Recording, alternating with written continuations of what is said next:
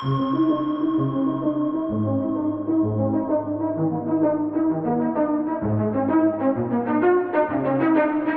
you.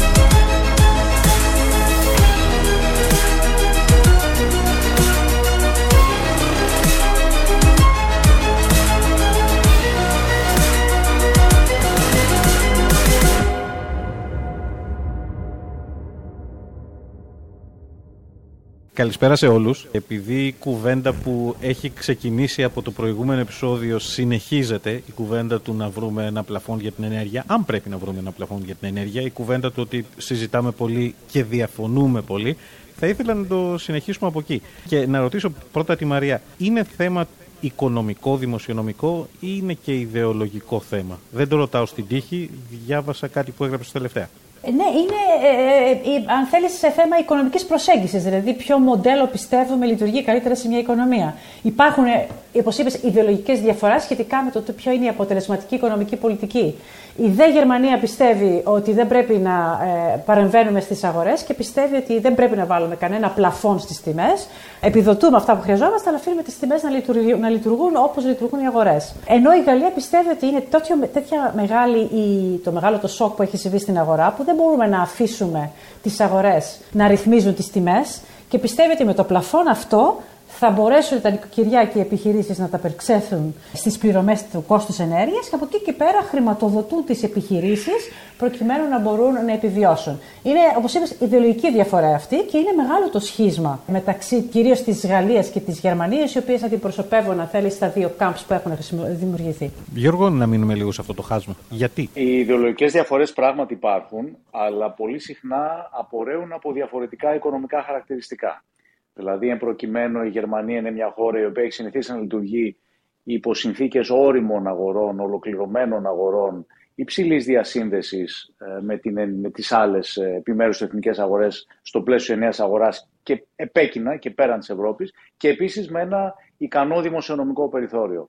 Και επίσης η Γερμανία είναι μια χώρα που έχει μάθει να λειτουργεί με τον αυτοματισμό της αντίδρασης απέναντι σε οποιοδήποτε ρίσκο μεταβιβαστικών πληρωμών, αυτό που λέμε transfer union, οτιδήποτε μυρίζει transfer union ή δημοσιονομική ενοποίηση ή βάρη αμοιβεοποίηση για τους Γερμανούς από τη στήριξη των άλλων οικονομιών μέσω ενός κοινού μηχανισμού, αυτομάτως χτυπάει κόκκινα λαμπάκια. Και εμπροκειμένου στο θέμα της ενέργειας, η Γερμανία έχει μια προσέγγιση ότι πρέπει η έμφαση να δοθεί και στη μείωση της κατανάλωσης και όχι στο να διευκολυνθεί η κατανάλωση να παραμείνει στα ίδια επίπεδα μέσα από χαμήλωμα των τιμών ε, ως αποτέλεσμα ενός πλαφών. Άρα πράγματι έχουμε διαφορετικές προσεγγίσεις, διαφορετικές προσεγγίσεις που θα τις ονομάζαμε ιδεολογικές προσεγγίσεις, αλλά αυτές ερίδονται σε διαφορετικά χαρακτηριστικά, διαφορετικά χαρακτηριστικά των οικονομιών και συγκυριακά χαρακτηριστικά που είναι διαφορετικά μεταξύ τους. Μαρία, σε ανησυχεί το γεγονός ότι ο άξονας αυτός έχει σπάσει γενικότερα ή ότι φαίνεται να έχει σπάσει τουλάχιστον προσωρινά και οι δύο μεγάλες δυνάμεις αυτή τη στιγμή δεν φαίνεται να έχουν ευρωπαϊκό προσανατολισμό; Βεβαίως με ανησυχεί. Αν μου επιτρέψετε λίγο, Γιάννη, να κάνω μια σύγκριση μεταξύ αυτής της κρίσης και των δύο προηγούμενων. Ε, η δημοσιονομική κρίση και η χρηματοοικονομική και δημοσιονομική κρίση του 2010-2012 ήταν μια κρίση στην οποία ο καθένας μας προσπαθούσε να βρει κάποιον να κατηγορήσει. Και δεδομένου ότι υπήρχε αυτή η προσπάθεια κατηγορίας, η, η συνεννόηση ήταν πολύ δύσκολη και πολύ αργή. Σε αντίθεση με αυτή την ε, κρίση, η κρίση της πανδημίας ήρθε ουρανοκατέβατη και χτύπησε όλες τις χώρες με τον ίδιο τρόπο. Οπότε δεν υπήρχε κανένα, κανένα πρόβλημα συνεννόησης, διότι δεν υπήρξε αυτός ο, ο αγώνας να κατηγορήσει ο ένα τον άλλον. Αυτό βοήθησε τρομερά τη συνεννόηση, την ταχύτητα συνεννόησης και δημιούργησε καινούργια όργανα στην Ευρώπη, όπως το Next Generation EU, το οποίο ήταν ένα, μια μεγάλη, ένα πολύ μεγάλο όργανο βοήθεια για την ευρωπαϊκή οικονομία. Η κρίση που περνάμε τώρα, η ενεργειακή, μυρίζει περισσότερο, όπως είπε και ο Γιώργος, με την κρίση τη χρηματοοικονομική. Όπου έχουμε αρχίσει να κατηγορούμε ένα τον άλλον, διότι Κακά τα ψέματα, ο τρόπος με τον οποίο χειρίστηκε η κρίση ήταν τελείως διαφορετική, ξεκινώντας από την εξάρτηση των χωρών από τη Ρωσία σε θέμα ενέργειας. Οι διαφορές μεταξύ χωρών ήταν πολύ μεγάλες, αλλά και οι σχέσεις με τη Ρωσία που είχαν αναπτύξει οι χώρες. Οπότε αρχίσαμε σιγά σιγά να κατηγορούμε ο ένας τον άλλον για τη θέση στην οποία βρεθήκαμε όλοι μαζί. Βέβαια, αυτό σημαίνει ότι όπως και το 2010-2012 η συνεννόηση θα είναι πολύ πιο αργή. Οπότε έχουμε λίγο ένα déjà αυτή τη στιγμή ε, στον τρόπο με τον οποίο αντιδράν οι δύο αρχηγοί της Ευρώπης, η Γερμανία και η Γαλλία. Βέβαια, στη χρηματογραφική κρίση καταλήξαμε κάπου. Μπορέσαμε να κάνουμε μεγάλα βήματα αρχιτεκτονικής προκειμένου να χειριστούμε την κρίση. Αυτή τη στιγμή τα θέματα είναι πολύ πιο δύσκολα γιατί αναφέρονται σε θέματα πιο γενικά. Αναφέρονται στην ε, πολιτική ενοποίηση, στην άμυνα. Αυτά είναι πολύ μεγάλα θέματα πέρα από την οικονομία, τα οποία η κάθε χώρα έχει πολύ συγκεκριμένη στρατηγική που ακολουθεί. Και έτσι η απάντησή μου στο ερώτημά σου είναι ναι, με ανησυχεί αυτή η διαφορά και η αδυναμία να βρούμε λύσεις σε θέματα της ενέργειας. Γιώργο, για να κλείσουμε τον κύκλο, ανησυχεί και εσένα το ίδιο. Υπάρχει και ένα ακόμα χαρακτηριστικό, το οποίο είναι ότι είδαμε πράγματι τη Γερμανία στο, με το Next Generation EU στην κρίση της πανδημίας ε, να παίρνει μια πολύ γενναία στάση, η οποία ήταν πολύ διαφορετική από αυτή που είχε πάρει στην χρηματοπιστωτική κρίση κρίση Ευρωζώνης και διαφορετική από αυτή που παίρνει σήμερα. Ε, ξεπέρασε τον εαυτό της με μια έννοια και μπήκε μπροστά, ηγήθηκε παίρνοντας ένα, έναν ευρωπαϊκό, αναλαμβάνοντας έναν ρόλο ευρωπαϊκής εμπροστοφυλακής στην κρίση της πανδημίας. Αυτό δεν είναι ασύνδετο με το γεγονός ότι τότε η γερμανική ηγεσία της Μέρκελ είχε πολύ ψηλό πολιτικό κεφάλαιο. Ε, και διότι η εσωτερική της δημοτικότητα ήταν στα επίπεδα του 70% αν θυμάμαι καλά και διότι δεν είχε το άγχος της επανεκλογής και επίσης διότι ήταν μια ισχυρή καγκελάριος που μπορούσε στη φάση εκείνη να πάρει το πολιτικό κόστος και με το πολιτικό της κύρος να υπερασπιστεί αυτή την επιλογή. Ε, σήμερα αυτό δεν υπάρχει. Δηλαδή η έλλειψη συντονισμού μεταξύ Μακρόν και Σόλτς ε, Γαλλίας και Γερμανίας, η οποία αποδυναμώνει την Ευρωπαϊκή Ένωση και προς τα μέσα και προς τα έξω, σε μεγάλο βαθμό είναι αποτέλεσμα της πολιτικής αδυναμίας της γερμανικής κυβέρνησης.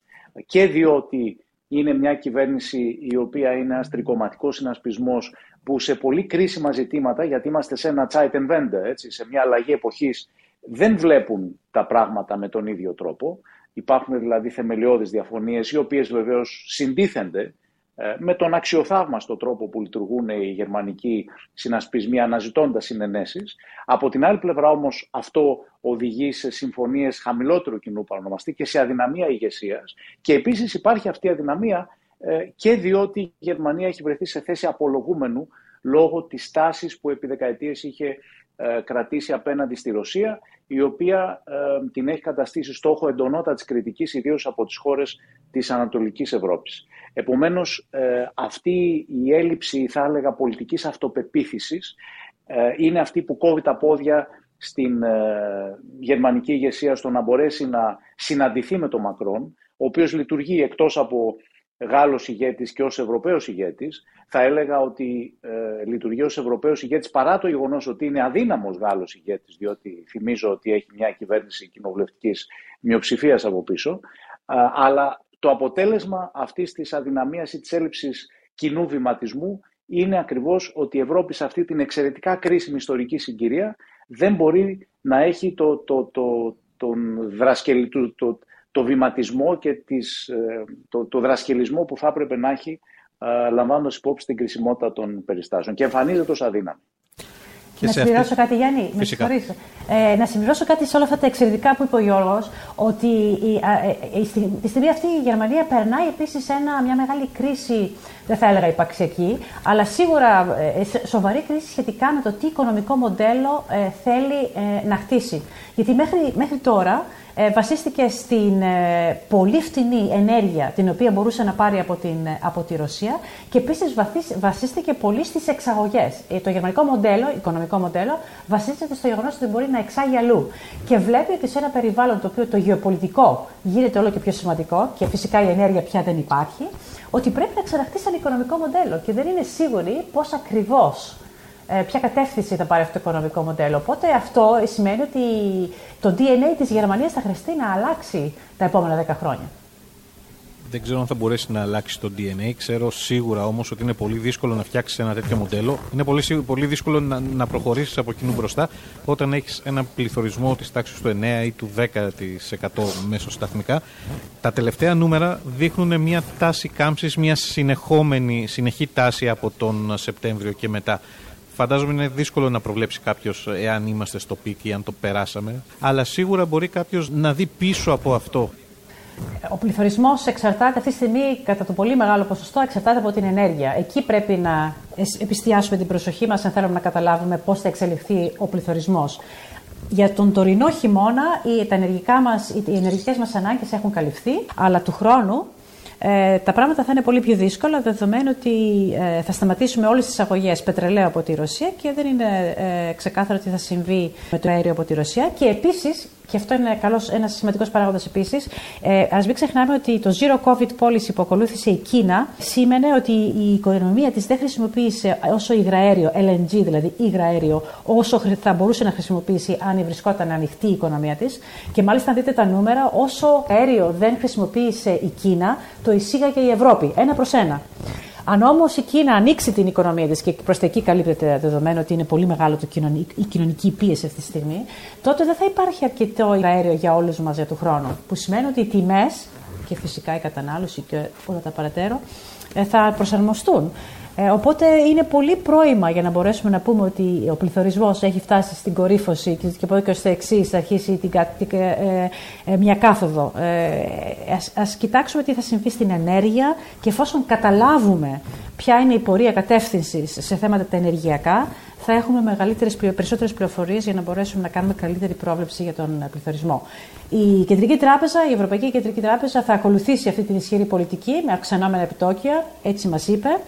Ε, οπότε τα πράγματα θα δυσκολέψουν σχετικά με την, ε, με την χρηματοοικονομική επιβάρηση στην κοινωνία μας. Γιώργο, το πηγαίνεις ένα βήμα παρακάτω και το λέω γιατί η κουβέντα για την αύξηση των ε, επιτοκίων έχει ξεκινήσει. Ήδη κουβέντα ακόμα και στην Ελλάδα για τον τρόπο με τον οποίο θα κινηθούν τα δάνεια, οι δανειολήπτες και πώς μπορείς να προστατεύσεις και τις τράπεζες και τους δανειολήπτες έχει ξεκινήσει. Και επίσης έχει ξεκινήσει και μια πολύ ευρύτερη κουβέντα, η κουβέντα του περίφημου Inflation Reduction Act, στην οποία θέλω να μας βάλεις. Το Inflation Reduction Act ε, στην Αμερική ήταν ένα μεγαλειώδες πρόγραμμα του Πρόεδρου Biden, το οποίο ε, είχε αυτό το όνομα νομοθέτημα για τη μείωση του πληθωρισμού, παρότι το περιεχόμενό του είχε λίγα πράγματα, πολύ λίγα πράγματα να κάνει με τον πληθωρισμό. Απλώς του δόθηκε αυτό το όνομα, διότι η βασική πηγή πολιτικού κόστους για την κυβέρνηση Biden, για τους δημοκρατικούς, ήταν ο υψηλός πληθωρισμός και έπρεπε να δείξουν ότι κάνουν κάτι αποφασιστικό για την αντιμετώπιση του εν ώψη των εκλογών των ενδιάμεσων που είχαν πριν από μερικές εβδομάδες.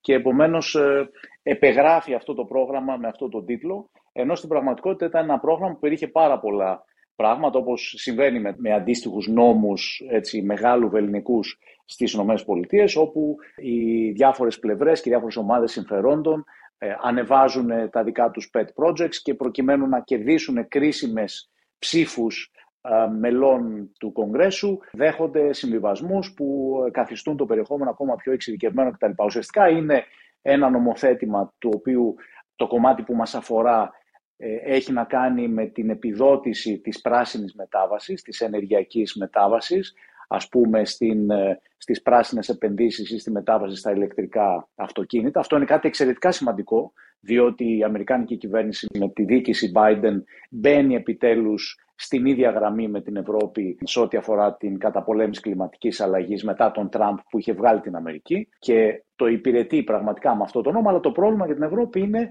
ότι το Inflation Reduction Act προβλέπει την ε, συμμετοχή μόνο των επιχειρήσεων εκείνων που έχουν εγκατασταθεί στις ΗΠΑ ή μετέχουν στις Αμερικάνικες αλυσίδες αξίας. Αυτό επομένως υποχρεώνει ευρωπαϊκές επιχειρήσεις, εάν θέλουν να μετάσχουν σε αυτό το πρόγραμμα υπό συνθήκες ελεύθερου εμπορίου, να μετακινηθούν στις ΗΠΑ, να μετακινήσουν μονάδες από την Ευρώπη στις ΗΠΑ.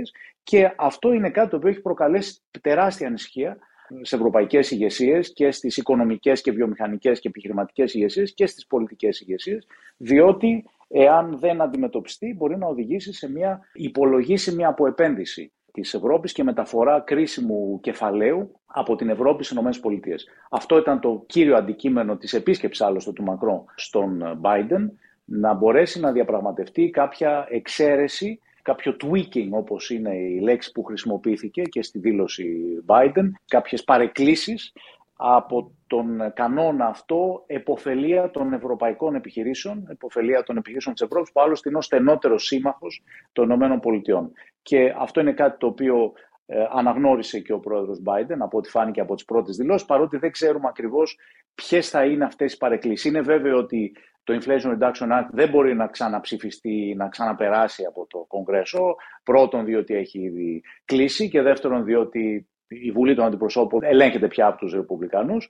Αλλά κάποιες παρεμβάσεις που θα, είναι, θα δημιουργούν ένα καθεστώς λιγότερο δυσμενές για τις ευρωπαϊκές επιχειρήσεις είναι αυτό το οποίο συζητιέται σήμερα. Είναι κάτι πολύ σημαντικό και είναι σημαντικό επίσης διότι εάν δεν αντιμετωπιστεί απειλεί να οδηγήσει σε έναν ε, ακόμα και εμπορικό πόλεμο στην ακραία εκδοχή, στο χειρότερο σενάριο μεταξύ Ευρώπης και Ηνωμένων Πολιτειών ή σε μια αντίστοιχη αντίδραση, αντίστοιχη του Buy American, μια απάντηση Buy European από την πλευρά της Ευρωπαϊκής Ένωσης. Είναι γεγονός ότι ε, αυτή η στάση της Αμερικής από το Inflation Act, το οποίο ε, πολύ λίγο, όπως είπε και ο Γιώργος, πολύ λίγο έχει να κάνει με τον πληθωρισμό και πολύ περισσότερο έχει να κάνει με αντίπεινα για τη στάση την οικονομική της Κίνας. Αυτή εκεί αποσκοπεί αυτό το, το, αυτή η νομοθεσία.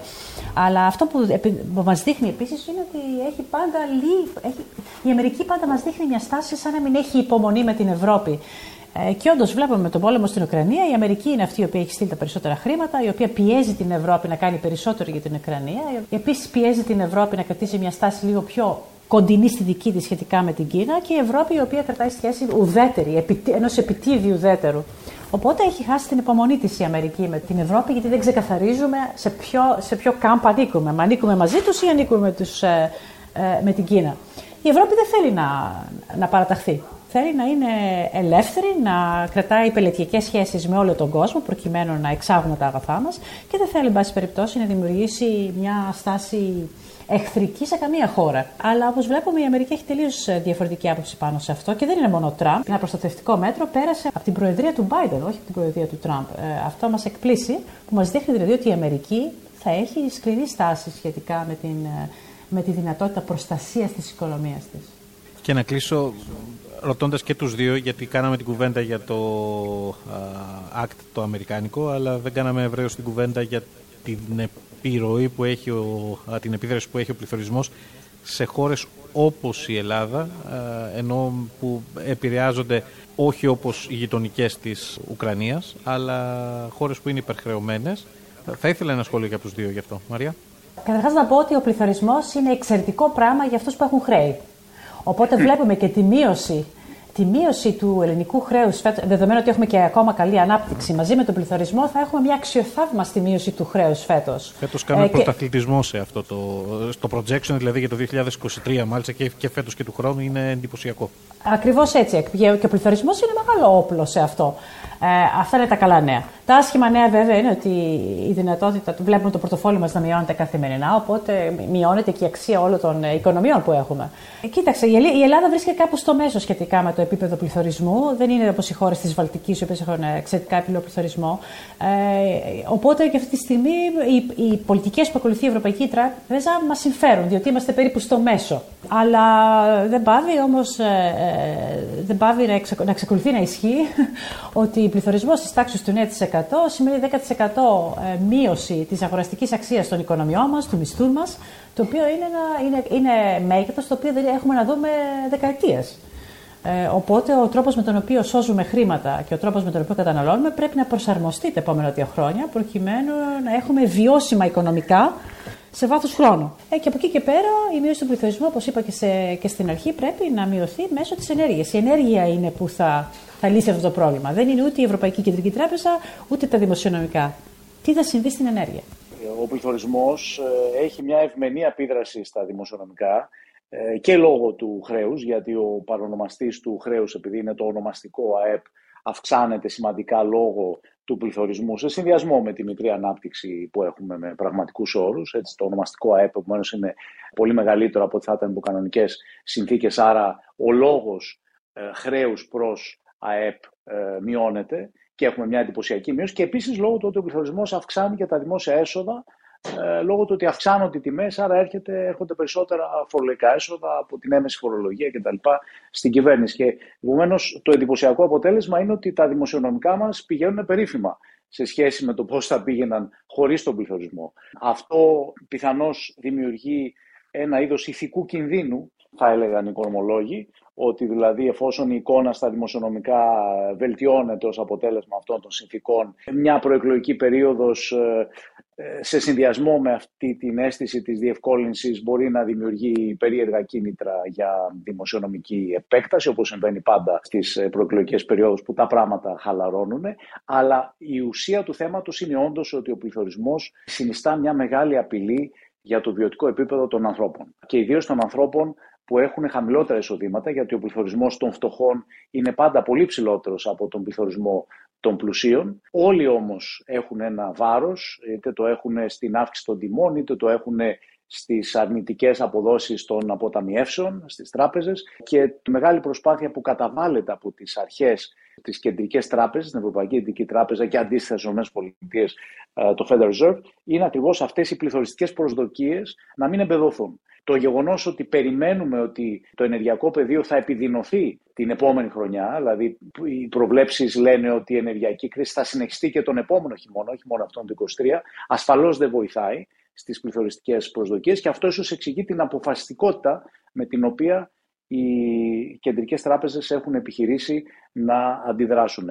Είναι σαφές ότι ένα μέρος της αντίδρασης της Ευρωπαϊκής Κεντρικής Τράπεζας ήταν στο να αντιδράσει στον εισαγόμενο πληθωρισμό, εισαγόμενο από τις ΗΠΑ στην αρχή τους προηγούμενους μήνες. Πλέον φαίνεται ότι ο πληθωρισμός μπορεί να αποκλιμακώνεται πιο γρήγορα στις ΗΠΑ από ό,τι στην Ευρώπη, αλλά η Ευρώπη θα πρέπει να αντιμετωπίσει πια το δικό της ε, εγχώριο, όλο και περισσότερο εγχώριο πρόβλημα πληθωρισμού ως αποτέλεσμα της ενεργειακής κρίσης. Και αυτό είναι μια πολύ λεπτή υπόθεση ακριβώς γιατί η σταθερότητα μιας δημοκρατίας και η πολιτική σταθερότητα στην Ευρώπη εξαρτάται άμεσα από το βιωτικό επίπεδο των ανθρώπων και από την ύπαρξη μιας ε, μεγάλης πλειονότητας ευημερούντων ε, πολιτών.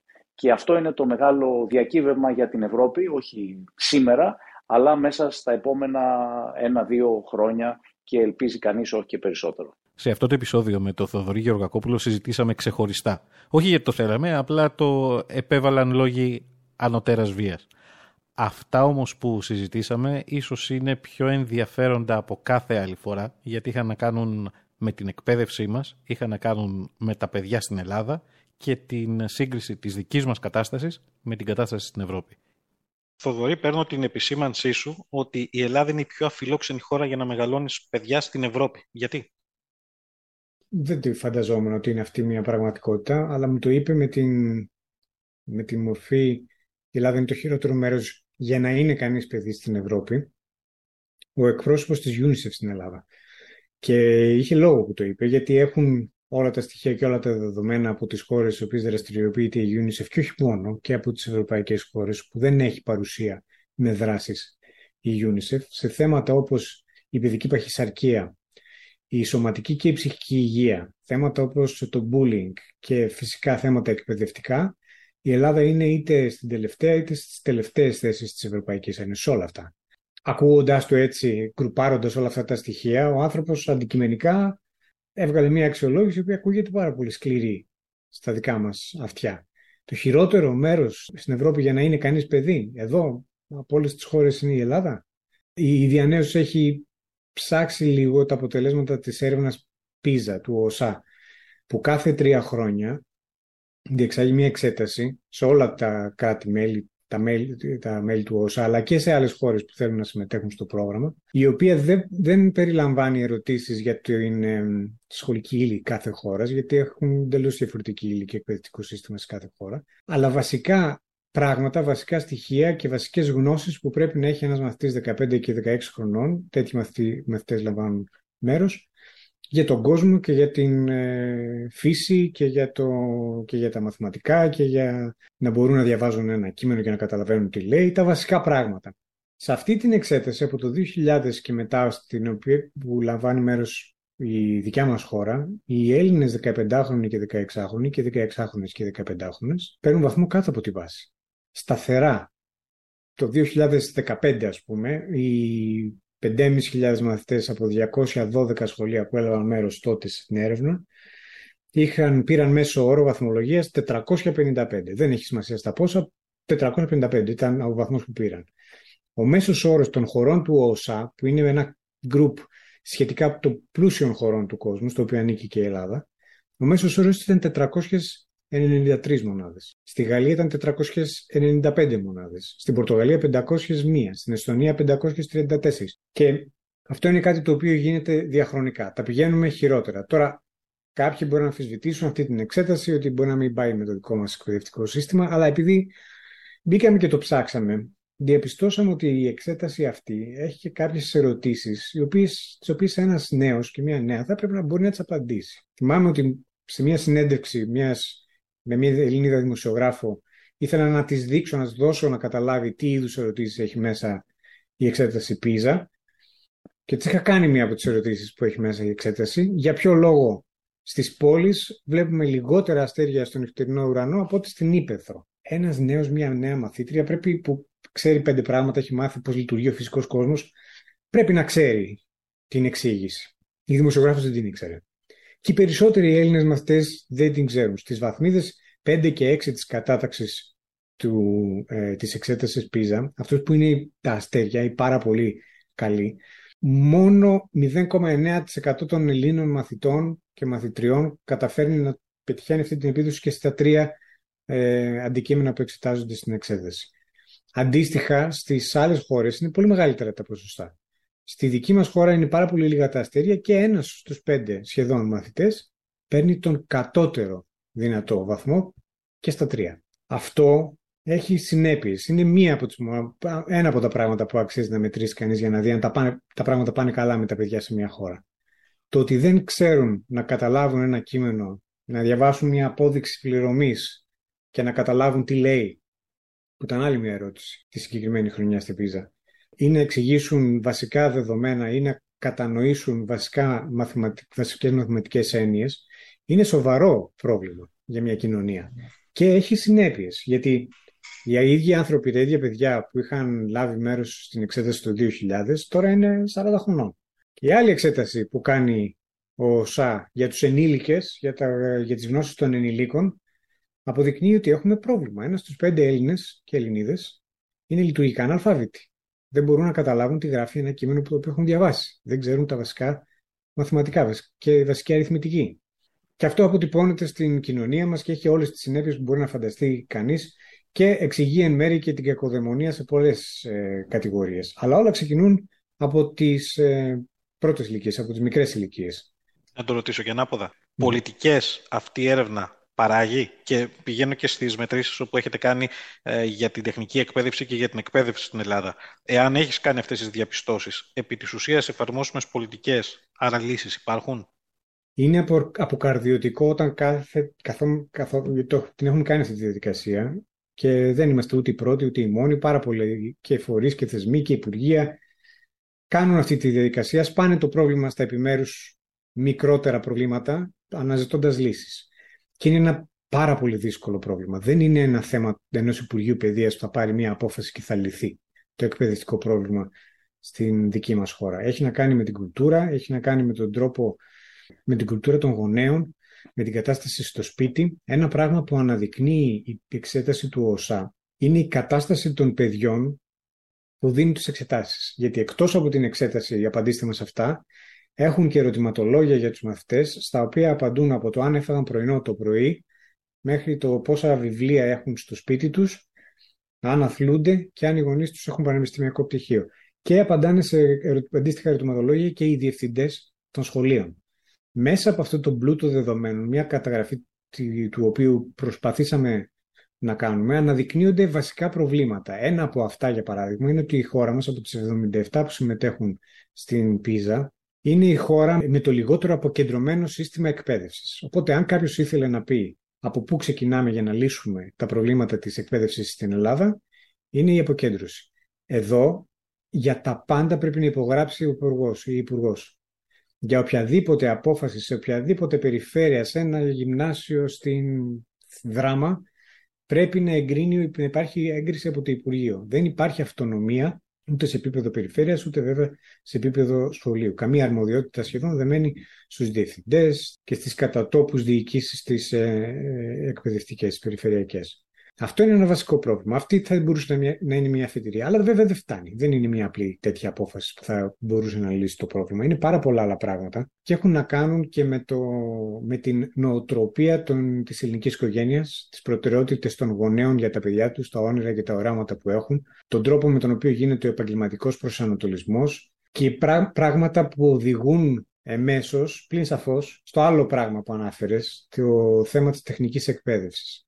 Στη δική μας χώρα είμαστε προτελευταία ανάμεσα στις χώρες του ΟΣΑ ως προς το ποσοστό συμμετοχής του ανθρώπινου δυναμικού σε προγράμματα κατάρτισης. Έχουμε ένα ανθρώπινο δυναμικό το οποίο πολλές φορές έχω ακούσει κιόλας σε ομιλίες, σε συζητήσεις που γίνονται. Βαφκαλιζόμαστε λίγο τι, τι καλό ανθρώπινο δυναμικό που υπάρχει στην Ελλάδα και πώς πρέπει να έρθουν ξένες επιχειρήσεις γιατί έχουμε πάρα πολλούς αποφύτους των πανεπιστημίων, ε, λαμπρά μυαλά. Δεν έχουμε. Έχουμε τρομερή έλλειψη σε καταρτισμένους εργαζόμενους και κυρίως στους κομβικούς και στους σύγχρονους τομείς που χρειάζεται η αγορά. Και αυτό έχει ως αποτέλεσμα ένα πολύ μεγάλο ποσοστό των επιχειρήσεων στη χώρα μας, σχεδόν 43%, να δυσκολεύονται να καλύψουν και νέες θέσεις εργασίας. Την ώρα που η ανεργία των νέων είναι υπερδιπλάσια από ό,τι συμβαίνει στην Ευρωπαϊκή Ένωση. Οπότε υπάρχει αυτό το χάος, αυτό το χάσμα, το οποίο ξεκινά από την εκπαίδευση, αλλά δεν είναι μόνο αρμοδιότητα του Υπουργείου Παιδείας των προγραμμάτων σπουδών και το πώς λειτουργούν τα πανεπιστήμια. Είναι και των προτεραιοτήτων των οικογενειών που σπρώχουν τα παιδιά τους για να πάνε να γίνουν γιατροί και δικηγόροι, για να το πούμε πάρα πολύ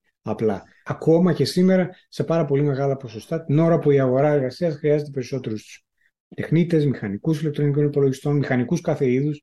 Δεν σημαίνει ότι το κράτος το κάνει όλα καλά και φταίνει οι γονείς που σπρώχουν τα παιδιά τους σε αυτά τα επαγγέλματα, γιατί και εκεί υπάρχουν ελλείψεις στο κομμάτι της τεχνικής εκπαίδευσης, το δηλαδή πώς θα εκπαιδεύσουμε νέους και νέες σε επαγγέλματα να μπορούν να, να, να κάνουν κάποια συγκεκριμένα τεχνικά επαγγέλματα με το που βγουν από την εκπαίδευση, κάτι το οποίο είναι εξαιρετικά ανεπτυγμένο κυρίως στις βορειότερες χώρες που έχουν και μεγάλη παράδοση σε συντεχνίες, κάτι που εδώ δεν έχουμε. Αυτό έχει οδηγήσει στο αποτέλεσμα να υπάρχουν τρομερές ελλείψεις στην αγορά σε τέτοια επαγγέλματα, τα οποία είναι ακριβοπληρωμένα, η τεχνική εκπαίδευση βγάζει αποφύτου που υπό προποθέσει μπορούν να έχουν υψηλότερες απολαύε από τους αποφύτους των πανεπιστημίων, αλλά και αφενός δεν υπάρχουν οι επαρκείς υποδομές από το κράτος, κατάλληλες σχολές με τα κατάλληλα προγράμματα σπουδών για τα κατάλληλα επαγγέλματα και δεν υπάρχει και το αντίστοιχο ενδιαφέρον και αντίστοιχη ζήτηση από τους μαθητές, από, το, από τις οικογένειες. Έχουμε φτάσει στο σημείο να θεωρούμε τα ΕΠΑΛ, τα οποία είναι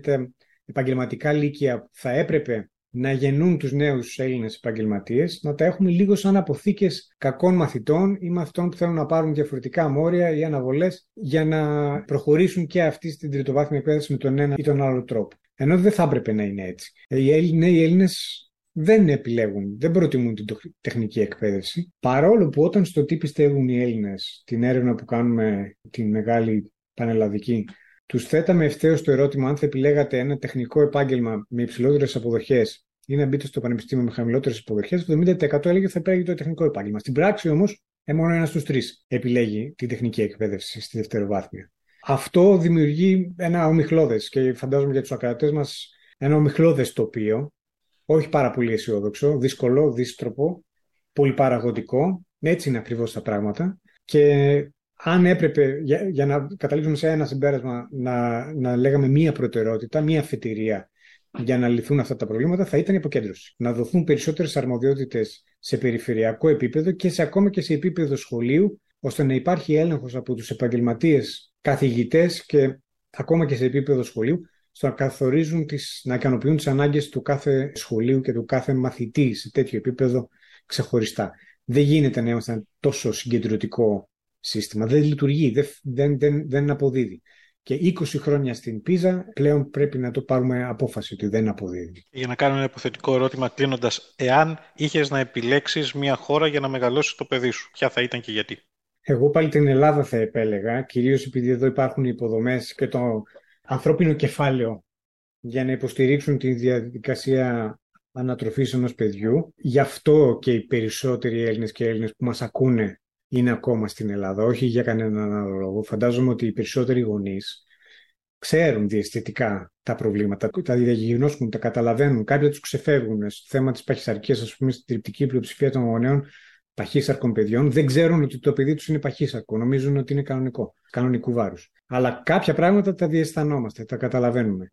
Τώρα, ακόμα και κάποιοι και κάποιες ακροάτριες και κάποιοι ακροατές που μπορεί να μην μας ακούνε από την Ελλάδα, από κάπου αλλού και να νιώθουν πάρα πολύ καλά με τον εαυτό τους για την απόφαση που πήραν, και αυτοί συνυπολογίζουν και άλλους παράγοντες που έχουν να κάνουν με το ανθρώπινο κεφάλαιο, με την οικογένεια, με τους μαθητές, με τη γλώσσα, με το περιβάλλον, με τις κοινές καταβολές, κοινές πολιτισμικές παραστάσεις. Δεν είναι όλοι οι Έλληνες επαρκώς καταρτισμένοι να σηκωθούν και να πάνε κάπου αλλού. Σίγουρα οι βόρειες βορειοευρωπαϊκές χώρες, οι χώρες της Σκανδιναβίας, προσφέρουν ένα περιβάλλον το οποίο μοιάζει στα μάτια μας υποδειγματικό, σχεδόν εξωγήινο.